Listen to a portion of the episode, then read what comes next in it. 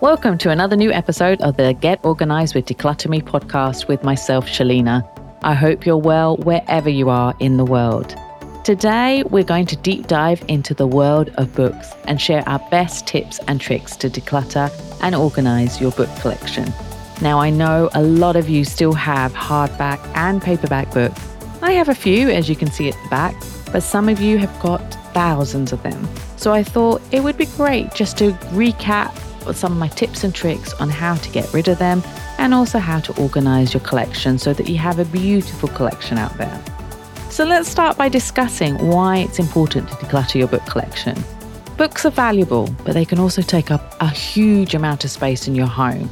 Over time, you may have accumulated more books than you have space for, or may have books that you no longer read or need. So, by decluttering your collection, you can create more space in your home, more real estate to find the books that you love to read and to put other things that you want to put on the shelf. So let's talk about the process of decluttering your book collection. The first step is to take all your books off the shelf and sort them into piles. Now, if that all sounds overwhelming, you can do a mini declutter. So you do section by section, spending 15 to 20 minutes getting the books out which you want to declutter or donate. You create then a pile of the books that you want to keep, a pile for books that you don't uh, want to keep and want to donate or sell, and a pile of books that you're unsure about. Once you've sorted your books, it's time to make decisions about what to keep and what to get rid of. One helpful question to ask yourself is Does it make me happy? Do I love this book? Does it make me smile when I read it and when I look at the cover?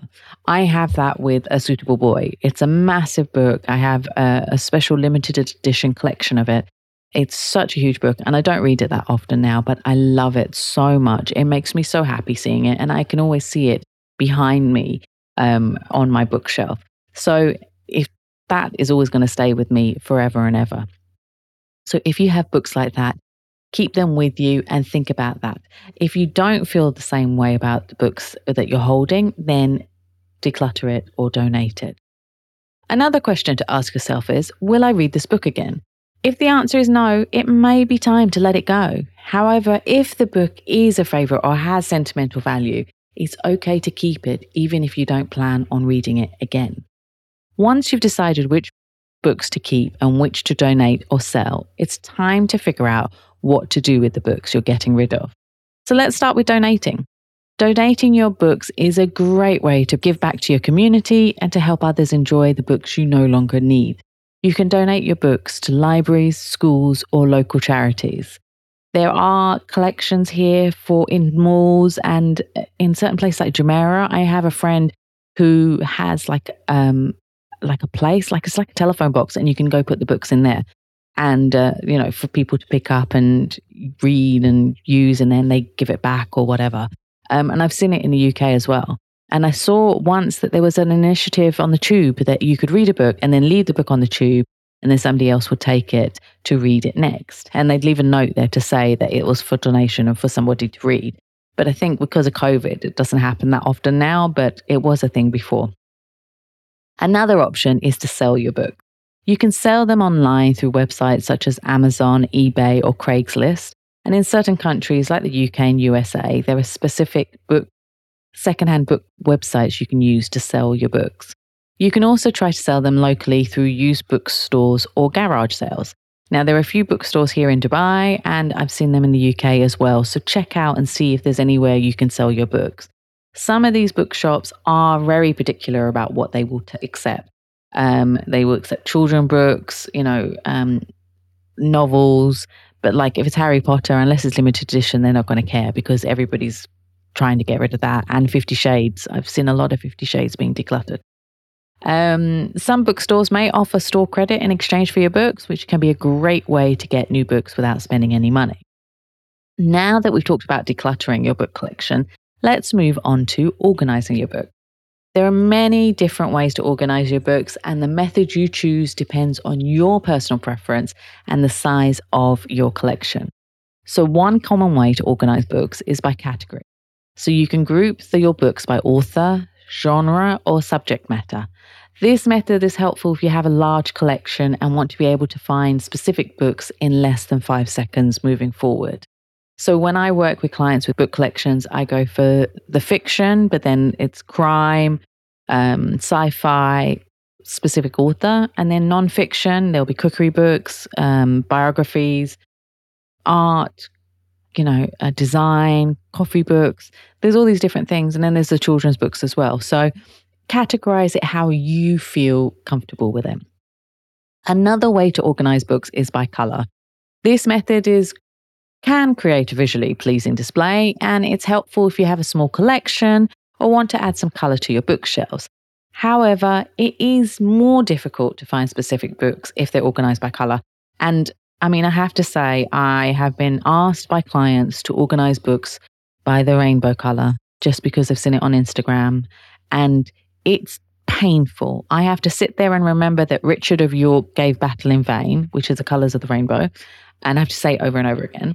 Um, and it doesn't make sense. Um, and especially if it's with children's books and they're a collection from one author, they're all different um, binders, like they're all different colors. So it just, I'd rather you have all the same authors together rather than this randomness. It just doesn't make sense.